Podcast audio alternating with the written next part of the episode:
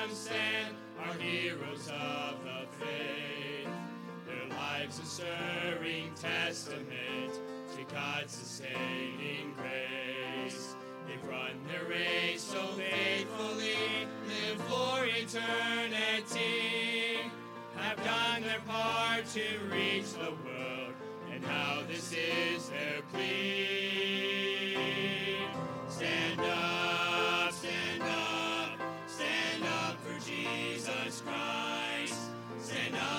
Take the gospel to a world that needs his light. Stand up, stand up, stand up and take your place. The time is here, the time is now. Stand up.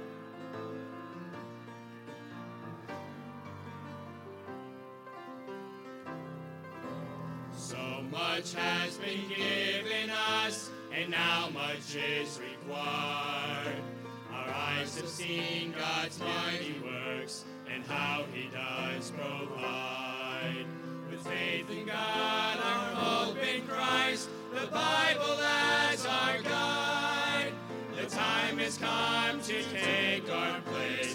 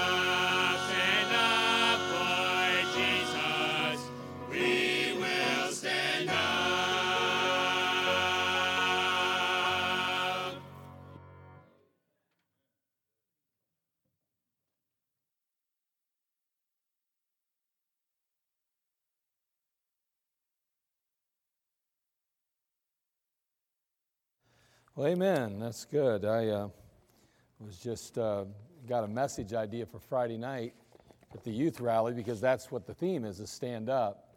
And uh, it wasn't the song, obviously, that I'll be preaching, but I thought about a situation in the Bible, and I thought to myself, here's here's the thought: how, how many times do people bow before they stand?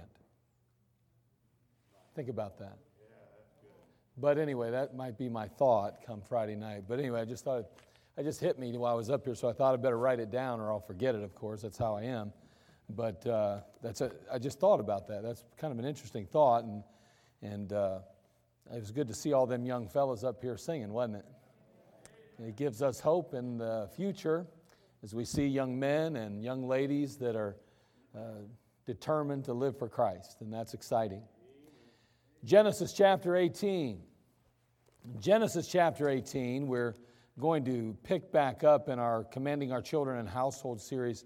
Uh, just a few more, ver- actually, there's a few more lessons. That's about it in it. But uh, we had a couple already. We'll have like this one and maybe one more. But uh, we'll see how far we get today. But Genesis chapter 18, we're going to read uh, just in verses 16 through 18, uh, 16 through 22, I should say uh, tonight. We're not going to read all 22 verses like we have in the past, but let's just begin in verse 16, chapter 18, verse 16 of the book of Genesis. And there, of course, the Bible says, And the men rose up from thence and looked toward Sodom. And Abraham went with them to bring them on the way. And the Lord said, Shall I hide from Abraham that thing which I do? Seeing that Abraham shall surely become a great and mighty nation, and all the nations of the earth shall be blessed in him. For I know him, that he will command his children and his household after him, and they shall keep the way of the Lord to do justice and judgment, that the Lord may bring upon Abraham that which he hath spoken of him. And the Lord said, Because the cry of Sodom and Gomorrah is great, and because their sin is very grievous, I will go down now and see whether they have done altogether according to the cry of it, which has come unto me, and if not, I will know. And the men turned their faces from thence and went toward Sodom. But Abraham stood yet before the Lord. Now, in our series, we've been addressing this issue of commanding our children and households, and we arrive at that thought here in this particular passage. In this passage, the, the Lord says, I know him, speaking about Abraham. And we know that in Hebrews chapter 4, verse 13, the Bible says, Neither is there any creature that's not manifest in his sight, but all things are naked and open unto the eyes of him with whom we have to do. We know that God knows us, doesn't he? He knows who and what we are and what we're all about. Not only did he create us, but he knows all the nuances and all the little things that, that we seem to think even are secret in our own hearts and our lives. God is aware of them, God knows them. And in this case, he says, I know Abraham, I know him. He will command his children and household after him. He's going to do that. And that word command means to bid or to order, to direct or to charge. It implies authority and power to control. It, it implies this idea of requiring obedience that Abraham is going to order or direct and charge his family. He's going to put them in the proper direction. He's going to hold them accountable to those things that he implements or puts in place.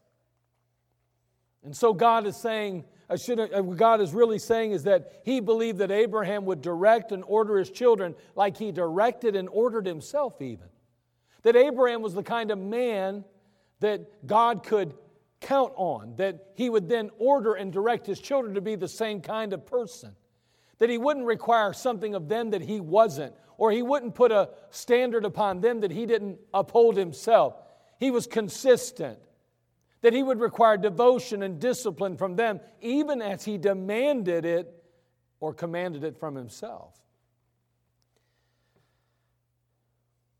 God was confident that Abraham's leadership would lead his children in the way of the Lord, that his leadership would compel them to do justice and judgment. And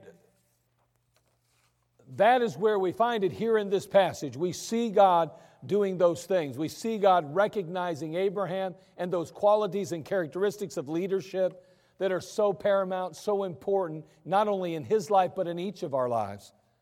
And I wonder if we came face to face with the Lord would he have the same confidence in our ability to command our children and our households as he did it with Abraham? I think that's a good question to ask ourselves, especially those that have young children, or maybe even those that are grandparents or have some kind of impact or influence on any youngsters at all. So we began to ask the question we said, what practical steps can we take to command our children and households well? We said number one, require all in your home to attend the house of God and participate as you do. Then we said number two, schedule time to elevate Christ in the home through family time around the Word of God. I mean, family worship has never been needed more than it is today, it seems, in our lopsided, upside down, backward world in which we live. Not only does family worship provide us with an opportunity to kind of balance the voices being heard by our families in the world today, but it also proves that we're real. Our children hear and see mom and dad or grandma and grandpa loving Jesus at church, and that's fine and that's good, but family worship allows them to see them doing it at home as well. They say, man, mom and dad are real. It's not just at church, it's everywhere they are. And family devotions reinforce God's place in the home. It puts God where He belongs, at the forefront, at the center. And the truth is, is that as parents today, we have to breathe a passion for the Word of God into the lives of our children. If we're looking for someone else to breathe that life into them, we're probably going to be waiting a long time. We need to exhibit some energy for the things of God. I uh, turned on the, the basketball game for just a few moments this afternoon, and the Cavs were getting stomped again. Ticked me off.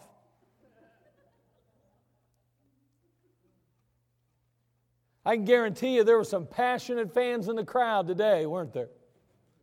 They said it got so loud they couldn't even hear the whistles in the, in the, inside the stadium. People that were passionate about basketball, passionate about sports, passionate about winning. And I'm not going to be negative about that. I have no problem with that kind of passion. I think it's awesome and it's fun, it's exciting. But let me tell you, we ought to be a little bit more passionate, I think, about the Word of God and the things of God in our Christian lives. And we need to pass that passion on to our children and our families and those around us as the world continues to undermine God's word, as it seeks to retire it from the public domain, we got to revive it daily in our homes and in the lives of our children. Every day they need to hear about God. Every day they need to be encouraged to turn, uh, to, to recognize God in their life and, and, and, and just the many blessings that God even bestows upon them. And you know what? When it's really all said and done, I think it's important to realize this that as important as mom is in the home, dad, I think that you have a greater responsibility to bring this energy than anyone. And passion is contagious. And what you are passionate about will ultimately rub off on your children. We need to breathe life into our homes, spiritual life into our homes. And so we said, require all in your home to attend the house of God and participate as you do. Schedule time to elevate Christ in the home through family time around the Word. And tonight I want to begin by saying that we need to protect, you need to protect your home and family from evil influences. So let's have a word of prayer and we'll continue tonight. Father, thank you again for this opportunity and this time that we now have together in this place. And Lord, the truth is, is that we gather today as a people that are needy. We know, Father, that we live in a world that is anti-Christ, that is opposed to the things of you, uh, of the Word of God. And Lord, we want to be in a position to stand, like the song said. Help us now, Lord, to learn what we need to learn, to embrace the truths we need to embrace, so that, Father, we can stand and that we can set a good example for our children and our grandchildren and all those that are coming behind us. Be glorified now in this service, we pray. We'll give to you the glory and the honor, for it's in Christ's name we pray. Amen. Protect your home and family from evil influences. Boy, this is so awfully important. And I, I, don't think that anybody in the room would say, Oh, I've never thought of that. I think we all, at some point, have considered it, thought about it, but I do think it's something that we need reminded about because I'm concerned that maybe at times we fail to make it as important as it ought to be. There have always been and always will be evil forces at work in our world. That is a reality. Take your Bible, look over at 2 Corinthians chapter 4. Would you? 2 Corinthians chapter 4. This is one of those passages that's so intriguing to me. And um, it, it's a truth that, it, as many times as I share it, as many times as I say it, I think outside of maybe your ears and others, I don't know that we recognize and realize how true this is in our world. Look, look what the Bible says in 2 Corinthians chapter 4, verses 3 and 4. It says, But if our gospel be hid, it is hid to them that are lost, in whom the God of this world hath blinded the minds of them which believe not, lest the light of the glorious gospel of Christ, who is the image of God, should shine unto them. That little phrase, in whom the God of this world, little g God of this world, that, that phrase, that little phrase is super powerful. It's amazing. He's the God of this world. Look over, if you would, in 1 John, 1 John chapter 2. 1 John chapter 2. I want to beat you over there so I can find the verse I'm looking for. And it doesn't look like I'm going to do a good job of it. Look at verse 15. 1 John chapter 2 verse 15. The Bible says, "Love not the world, neither the things that are in the world. If any man love the world, the love of the Father is not in him." For all that is in the world, the lust of the flesh and the lust of the eyes and the pride of life, are not of the Father, but is of the world. And the world passeth away, and the lust thereof, but he that doeth the will of God abideth forever. Notice, love not the world. We, you know, we read the passage there in 1 John from time to time. We may hear it stated, but the reason why we're not to love this world is because this world is ruled and governed by none other than the little g God who is Satan. I don't know about you, but if Satan is actually ruling this world, if he's governing this world, if you will, as we often note, the social, the political, the, the economic, the religious systems of the world, then we need to be very weary of everything that we are hearing and everything that we are seeing all about us at all times.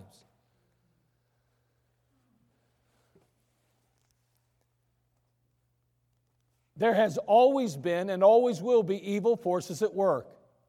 We see it in Ephesians chapter 6. In Ephesians chapter 6, verse um, 12, the Bible says, I'm going to get there. I'm sorry, here we go. It says in chapter 6, verse 12, it says, For we wrestle not against flesh and blood, but against principalities, against powers, against the rulers of the darkness of this world, against spiritual wickedness in high places. That is, that's what we're up against today. There are spiritual beings, there's literally warfare taking place all about us all the time. And it's important that we recognize that the tools that Satan uses are the physical tools that are all around us and about us all the time. He is spiritual too in that sense, in the sense that he offer, he, it, we have spiritual wickedness in high places. But the fact is, he uses very real tools at his disposal. These evil forces are at work in our world. And God, in His foresight, has provided protectors in every age and at every turn along the line. You say, what do you mean? Well, first of all, look in Ezekiel chapter 3. Ezekiel chapter 3, verse 17. We know that God's people, Israel, struggled, that there were many that sought to destroy them to ruin their nation, to kill off their people. We know that evil was always lurking about and trying to draw them away from God to idolatry. Notice that God establishes a protector or protectors for them. One of them is the prophet. There's always been the prophet in Israel. Ezekiel 3:17, "Son of man, I have made thee a watchman. You see that? He made him a watchman. Ezekiel is a watchman unto the house of Israel. Therefore, hear the word at my mouth and give them warning from me. Ezekiel 3 17. Moving forward in verse 18. When I say unto the wicked, Thou shalt surely die, and givest him not warning, thou speakest to warn the wicked from his wicked way, to save his life, the same Wicked man shall die in his iniquity, but his blood will I require at thine hand. Yet if thou warn the wicked, and he turn not from his wickedness, nor from his wicked way, he shall die in his iniquity. But thou hast delivered thy soul. Again, when a righteous man doth turn from his righteousness, and commit iniquity, and I lay a stumbling block before him, he shall die, because thou hast not given him warning. He shall die in his sin, and his righteousness which he had done shall not be remembered, but the, his blood will I require at thine hand. Nevertheless, if thou warn the righteous that the righteousness, the righteous sin not, and he doth not sin, he shall surely live, because he's warned. Also, thou hast delivered thy soul. Again, all the way back in those Old Testament times, with Israel. Israel being drawn away all the time, seeking people seeking to draw them toward idolatry, to tempt them and lure them in all kind of sin. He says, I've sent or provided a prophet so that he could warn you. That prophet always warned Israel. That's what the prophet was there for. The voice wasn't always appreciated, the message wasn't always received, but the prophet was given by God to protect, to warn, and to ultimately keep them from evil.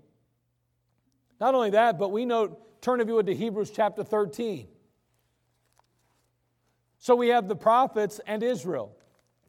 But we also have the preachers in the church. In Hebrews chapter 13, verse 17. In that Old Testament, we had the prophets. In the New Testament, we got the preachers. In Hebrews 13, 17, the Bible says, Obey them that have the rule over you and submit yourselves. Now, right there is just a literal atomic bomb in our culture today. I mean, to literally obey anybody, let alone let them rule over you, is like taboo, bad news. Run as far and as fast as you can from them. Obey them that have the rule over you and submit yourselves. Why? For they watch for your souls, as they that must give an account, that they may do it with joy and not with grief, for that's unprofitable for you. Listen, in the New Testament, God says, listen, there's a need for protection still. There's still a little g God out there that's trying to undermine everything that I know is right and good for you as a people. My church is to be pure and holy and clean. And honestly, you're going to need some protection, and I have provided that protection through the preacher. Oh, thank you. That's wonderful. We better do what he says because our purity and our well being is at stake. Wow. It's really quiet. The prophet in Israel, the preacher, and the church. And then, before anybody gets a little too pious and thinks that I've missed something, we have the parents and the whole. So not only do we have a preacher that watches for our souls, but now God says, by the way, in every generation I have placed parents in that place to protect their children. So, in essence, really, when it's all said and done, the parents are to be guided and directed by God through God's man, and the people of God in the home are to direct their children.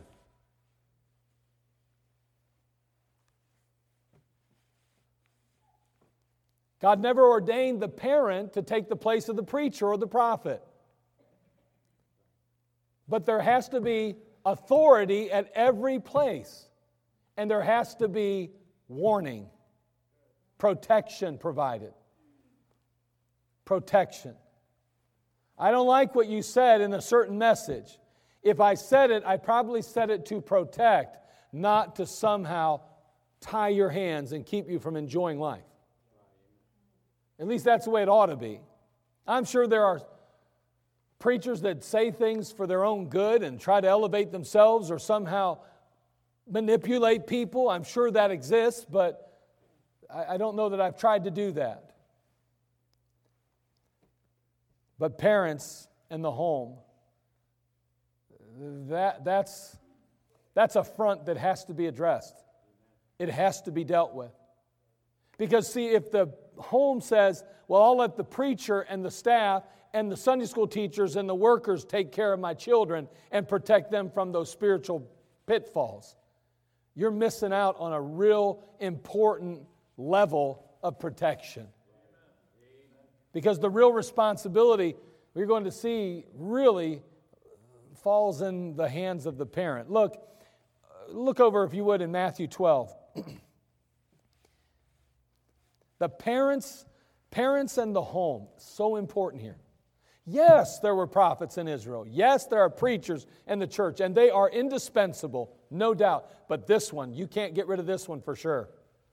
Parents in the home. Now, the fact is that you and I are described as houses. We're, looked at as, as, as houses. Look at Matthew 12 43. You, you'll know where I'm going in just a moment. Notice what it says in chapter 12, verse 43. When the unclean spirit is gone out of a man, what did he do? He went out of a man. Watch, he walketh through dry places seeking rest and findeth none. Then he saith, I will return into my house from whence I came out. And when he is come, he findeth it empty, swept, and garnished. Then he goeth then, then he then goeth he and taketh with himself seven other spirits more wicked than himself, and they enter in and dwell there. And then the last state of that man is worse than the first. Even so shall it also be unto this wicked generation. So we have something, a, a, spirit here that is in a man, that leaves a man, and in the midst of that leaving, then all of a sudden everything's getting cleaned up and getting right. But then he makes his way back and says, Wow, good job, way to clean things up. I'm just going to come back in and corrupt it, but I'm going to bring more with me. And you know what? Sadly enough, we see evidence of that in lives, don't we? We see people who have been bound by drugs and alcohol, bound by other kind of vice, and they find themselves trying to clean it up, and they do kind of a good job. They get rid of the uh, evil or wickedness in their life, and next thing you know, when it comes back, it comes back with a vengeance. But notice again, this is described almost as a house. This person, this thing is in the man and now it's out of the man. It's coming in and out, and it's described as a house. And you know what's interesting about a house is a house is acceptable by way of a door. In uh, Revelation 3:20, the Bible says, "Behold, I stand at the door and knock. If any man hear my voice and open the door, I will come into him and sup with him and he with me." So now we find that that house, this body, this house, this mind, if you will, this house, uh, the person is described as a house. That's us. But there's a doorway to that house.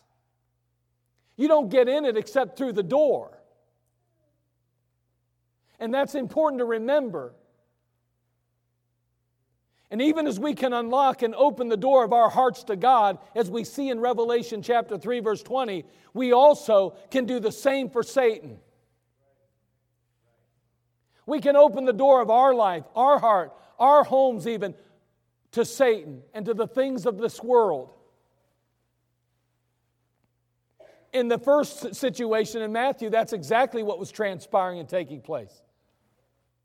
And unfortunately, that happens too often in our lives. You say, but I'm at least a child of God. God can't, uh, uh, the God of this world at least can't possess me. Well, he can definitely oppress you. He can affect your life. And you know what? There's some debate as to whether or, not, or how far he can go in your life. Let me tell you that. Don't you play that game where I'm safe because I'm saved. You aren't safe, my friend. He can wreck and ruin your life. He can get in your mind and destroy you too. Satan accesses our minds, he accesses our feelings, and when we open that doorway, we leave it open, he comes rushing in. Therefore, you and I have to be careful not to leave the door of our hearts and our minds unattended. And that's why the Lord is so adamant about not drinking alcohol in excess. Why? Because when people drink alcohol, it affects their ability to oppose things, to think properly, to it opposes the mind. It, it, it, it brings the defenses down. You don't want to be drinking. Why? Because even a little alcohol affects your ability to say no. And God wants your mind to be always on sharp. He wants it to be prepared to say no. Slam that door shut, keep it locked, don't open it for any reason except for me. If we carelessly leave the door open, Satan will be glad to come in and he'll come strolling in. Let me tell you, he'll, he'll come strutting in. So shut the door, lock that door, only open it to God and good. Demonic activity is all about us today. I think it's more clear than ever as we look around us. The heinous and just the, the horrible types of things that are taking place in our world today and we, we, we look around we say how can this be happening? How is it so so quickly progressing to where it's at? I know that we've allowed things through the past to kind of build up and find their way now to where they are but boy there's something demonic about what's taking place in the hearts and minds of people that cause them to go into schools and shoot little children and that's not everywhere. And by the way, you need to be careful. As I was telling the singles class, you'd get the impression that there are mass shootings everywhere all the time in our country, and that is just not true. There are 330 million people in our country.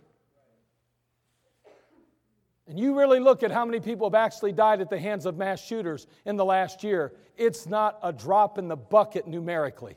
But they'll make your children scared to death to go to school. Your children be so afraid to go to the grocery store. We're afraid to walk around our blocks. We're afraid to do anything because there's all these maniacs out there shooting everybody in our country. You don't think that's a demonic spirit that's being given and taught and shared with us? Do you know how important it is that you lock that door to your home and keep those kind of thoughts out of the minds of your children so they don't grow up scared to death? It's a horrible thing to be afraid. If you've ever really been afraid, it's a terrible thing. And that is exactly what Satan is peddling in our nation and our country today and around this, this, this globe.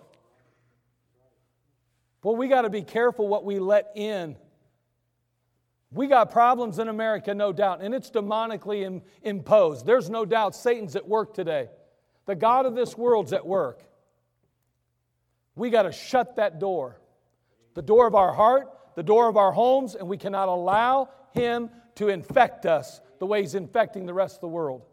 the home is to be a safe haven from the stress of the workplace, the frantic pace of our culture, the temptations that abound in the world. The home's to be an environment that perpetuates rest and relaxation, that encourages rejuvenation, refreshment, and restores us. We can't allow the world into our homes or our safe haven is going to disappear and Satan's going to gain a stronghold. Can't imagine walking into my home to rap music. Or let me say this the wrong kind of music at all. I mean, the confusion. I have neighbors that play that, I don't know what it is. It's, I think it's worse than rap music.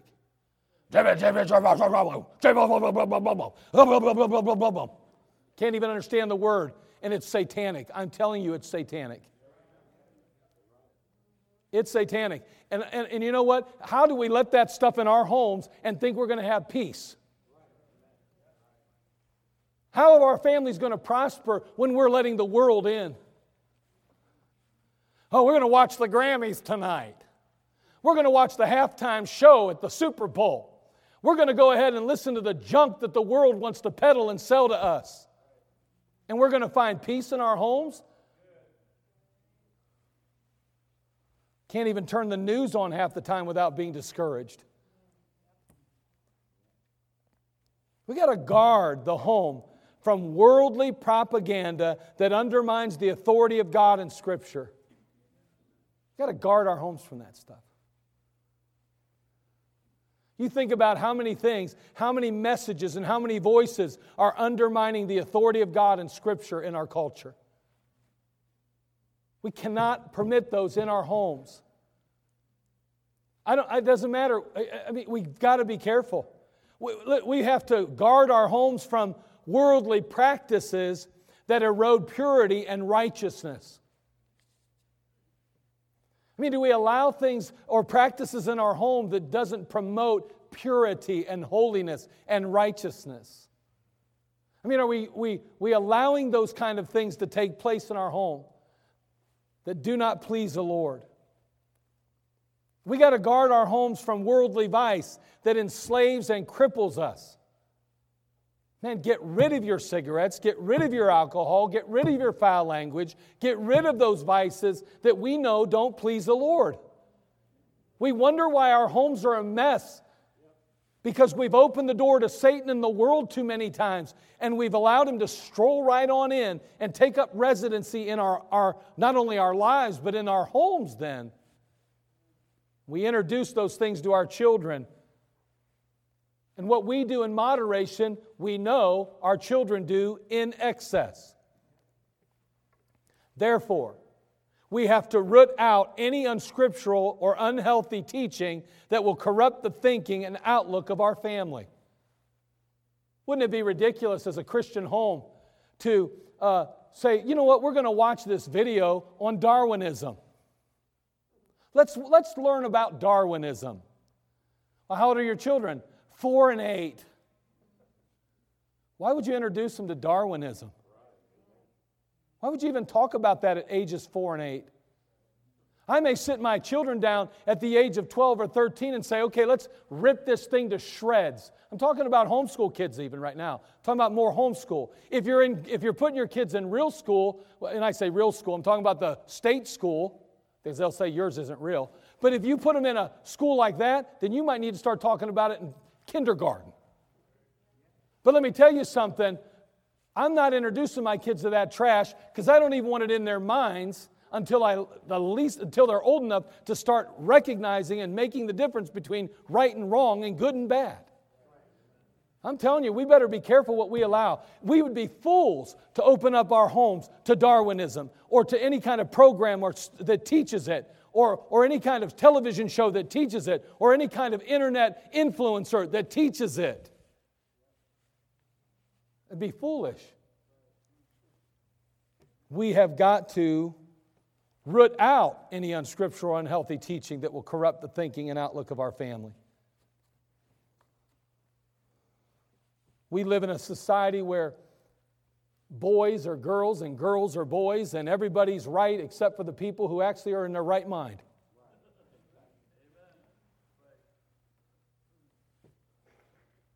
Those were all psychological disorders just about three or four years ago. And that's amazing. It was probably 10 years ago that if you were a homosexual, you considered to have a psychological problem too. They changed that law, the law, they changed the rules. We're changing the rules again. But can I tell you, some of the rules have not changed. And the fact is, is that this rule, the Word of God, doesn't change at all. And when we start allowing anything but what God says is true and what's not in our lives, and we allow it to influence and impact our families, then we have opened a door to Satan and he's walking right in the door. We must punish rebellion swiftly and demand a Christ like spirit in the home. I didn't say tonight was going to be fun. I, I just, it, it's important that we understand something. I'm trying to warn some things, warn you. We must punish rebellion swiftly and demand a Christ like spirit in the home.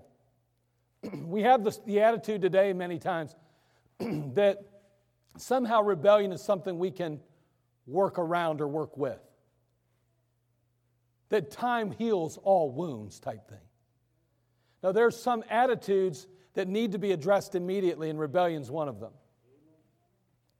Cannot permit that. I was shocked the other day, and again, I've never watched the show, don't know anything about it, so I'm, I'm afraid I'm not even going to mention it, even just because I don't want somebody looking it up. But I saw a show that, that was used to be popular a number of years ago, and we used to warn families don't watch that trash.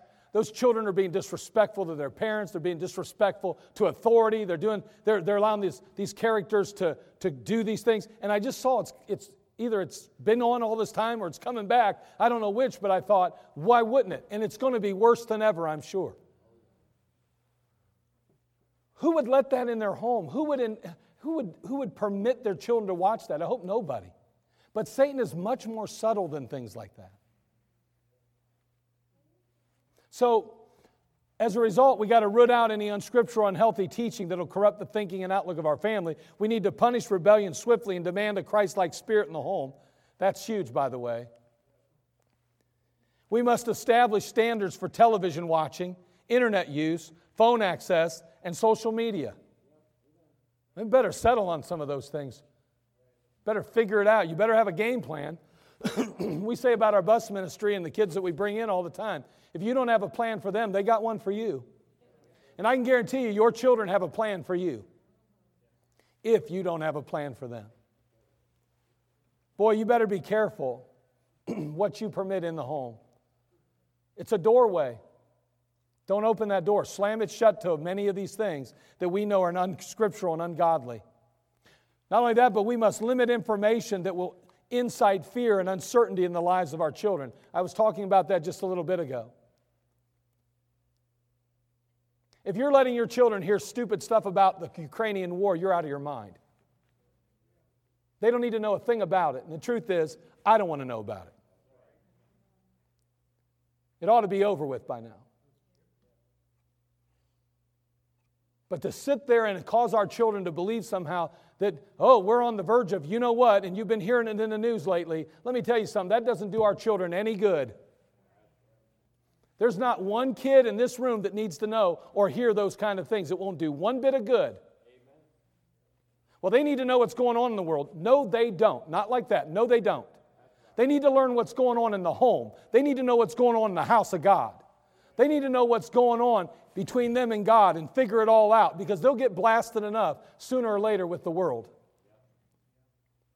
I'm not about putting a kid in a bubble and not teaching them things. I get it. But I'm going to tell you what, to give them access to that stupid phone, to everything that's going on around the world, you are out of your mind. Amen. You have opened a door into their life. Satan has walked in and he is impacting and influencing them. There is not one influencer more powerful than Satan himself. And can I tell you, every other influencer that's doing anything other than lifting up Christ is on his payroll. I wouldn't give my children, I wouldn't give access to my kids to them for nothing in the world. The last people I want telling my kids what's really going on in the world, because it's not probably really going on, it's all lies, is the media. I don't want them. I'm gonna, I want to filter everything that my kids know. I want to make sure that it's right before they hear it. They don't need to hear it from the news organizations. They don't need to hear it from other sources. They need to hear it from mom and dad. They need to hear it from Pastor O'Donnell. Amen. You say that, that's pretty close minded. Oh, well, go ahead, look around you, see what it's producing. Is that what you want for your kids? Go to the local public school, see how it's turning out for kids, for families. Go ahead and read, read something in the newspaper how people are following people back to their location of work and shooting them on the streets. Go ahead, tell me how it's working today. It's trash what we got going on in our world. And it's all because of the God of this world, God, the God of this world, little g God. And we're opening the door of our hearts and now we're opening the doors of our homes. It will not bide well. We must walk circumspectly. In Ephesians 5 16 and 15, 16, see then that you walk circumspectly, not as fools, but as wise, redeeming the time because the days are evil. Can you imagine when that was written back in Ephesians, back in that day? We know that there was persecution taking place. We think we got it bad now. It was probably a lot worse back then. A lot worse. By the way, it's only going to get a lot worse unless Jesus Christ either returns or the believer steps up and stands up. Man, God's going to have to bring a revival to this nation. I mean, He'd have to bring a revival to this nation to change the course of it. And by the way, there's not one president we could get that's going to change the direction we've been going. They may be able to stem the tide a little bit, but let me tell you, it's like a boomerang. It's going to come back twice as bad, just like we saw the last time.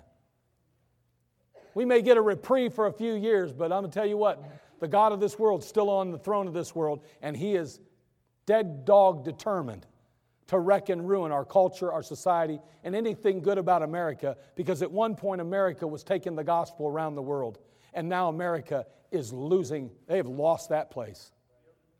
And we are just headed down, just like Rome.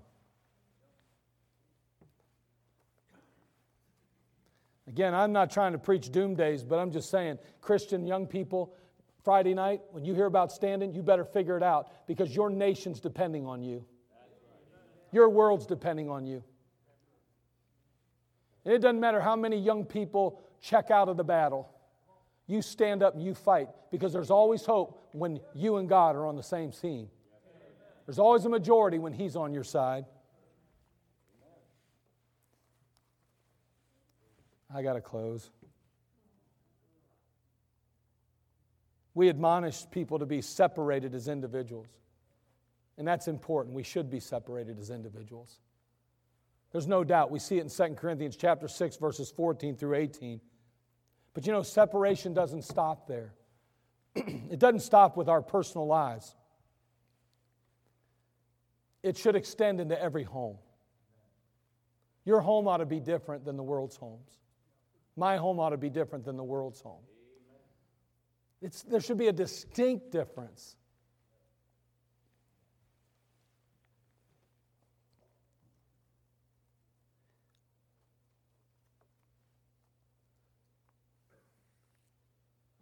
We will never have a place to escape the world if we allow the world to exist in our homes.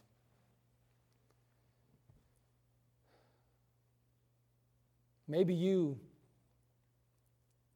don't have a lot of choice. So You teenagers and stuff, you don't have a lot of choice in it. If your parents are determined to bring the world into the home, well, you're going to have to learn to live that, live around that. You're going to have to find a way to find a little safe haven of your own from time to time. Because there's some situations you just can't get around it. Fortunately, some of you ladies in here may have a husband that's not really faithful to the Lord and they don't care about separation in the home. You're going to have to find that little space where you can get away and you can find that spot in your own life, that prayer closet, if you will, where you can escape the world. We have to have that escape or we'll drown in it. because we'll never have a place to escape if the world's in our homes. If we'll undermine it, if we don't, if we don't, if we allow the world to exist in our homes, it will undermine the biblical teaching received in both church and even within the home itself. It'll undermine it. It'll undermine both yours and God's authority in the home. We love the Lord, but we watch this. We listen to this. We do this. But we love the Lord. It will undermine both yours and God's authority in the home. It'll corrupt the minds of your family. It'll undoubtedly and ultimately capture the minds of our families. It will promote chaos and confusion in our homes. It'll promote, promote a, a worldly offspring It'll negatively affect our marriages, our homes, and our families if we let the world in them. It's going to be bad. How many folks have you ever known that were faithful in God's house and then left the church? Not just this church, I'm talking about the church. Stopped, got out of church, and it ever bettered their family. How many of those families you know you can point to and go, they've never been in church since they used to be faithful here? They were coming Sunday morning, Sunday night, Wednesday night. They were involved in the ministry and they they got out of church. Man, their families are so much stronger and better now. I don't know any of those. I don't know any of them. You know what happened? Somebody opened a door in their heart to the world. Somebody. Probably it was either mom or dad at first. And then they opened the door to their home. And then the world ultimately corrupted their children and captured them.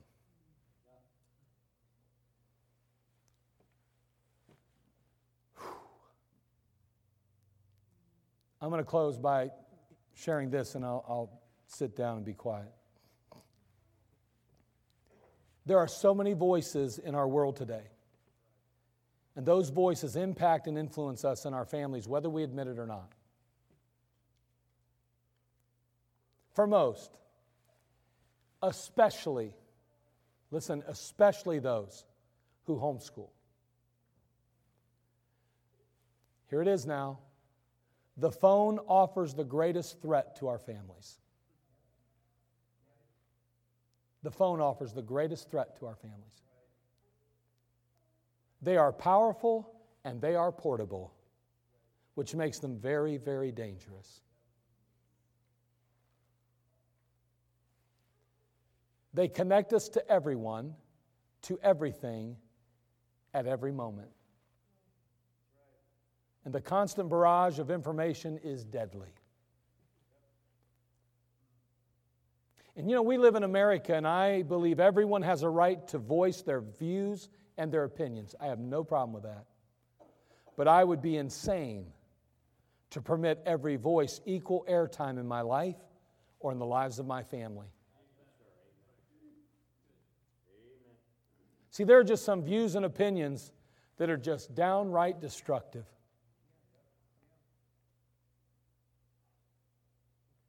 I just want to encourage you to be very careful with that area. Just be very careful. Weigh the good and the bad very carefully. Because I believe not only is the church in general, well, the church is comprised of homes and families, isn't it? But the church is about as dead as a doornail because of the impurity that's being bred through phones and through the internet and social media today. We are powerless, and it's not going to get any better until we as Christians figure out why this is happening. And I believe it's because we're allowing too many voices in the world to influence us today. We better be real careful with this. Just be careful. Give it some thought, consideration. You pray about it, mom, dad. Grandma, grandpa, pray about it. Because honestly, we need to protect our homes and families from evil influences. That's our responsibility as leadership in the home. Let's protect our kids. Let's protect our grandchildren. Let's do our best, at least, filled with the Spirit, to accomplish that goal. Father, we come to you. Father, I, I, I ask, Lord, that you would just help us tonight. And Lord, I know, Father, in my own life, I recognized and have recognized, even as of late, needs to just be very careful with certain things because the world's impact and influence in my life is so subtle. Lord, I, I, I dread the idea or the thought that somehow I could open the door of my heart to the world and, and then in turn even open the door of my home to it and negatively impact my grandchildren even. Help us, Lord. I, I know we've got to be realistic. I know we have to live in the world that we're in. I, I get it all, but Lord, help us to be very cautious. In that Old Testament, you gave Israel the prophets. In the New Testament, you give them a pastor. But Lord, the most important level is the home. And in that home, you give parents. I pray, Lord, that all of our parents would get together and discuss issues and talk about things to, uh, or how they can more effectively protect their family from the influences and the impact of the world we live in so that they're not corrupted by it, they're not ultimately captured by it. Please bless us and help us to do our best. That's all we can do because none of us are perfect, Lord. You know that. And Lord, we know that we can only do what we can. So help us to do our best, fill with your spirit. And then, Lord, we'll just trust that our children will make wise choices moving forward. Because ultimately it lands in their court. Give them wisdom to make good choices too. Well, thank you. In Christ's name, amen. Let's all stand, every head back.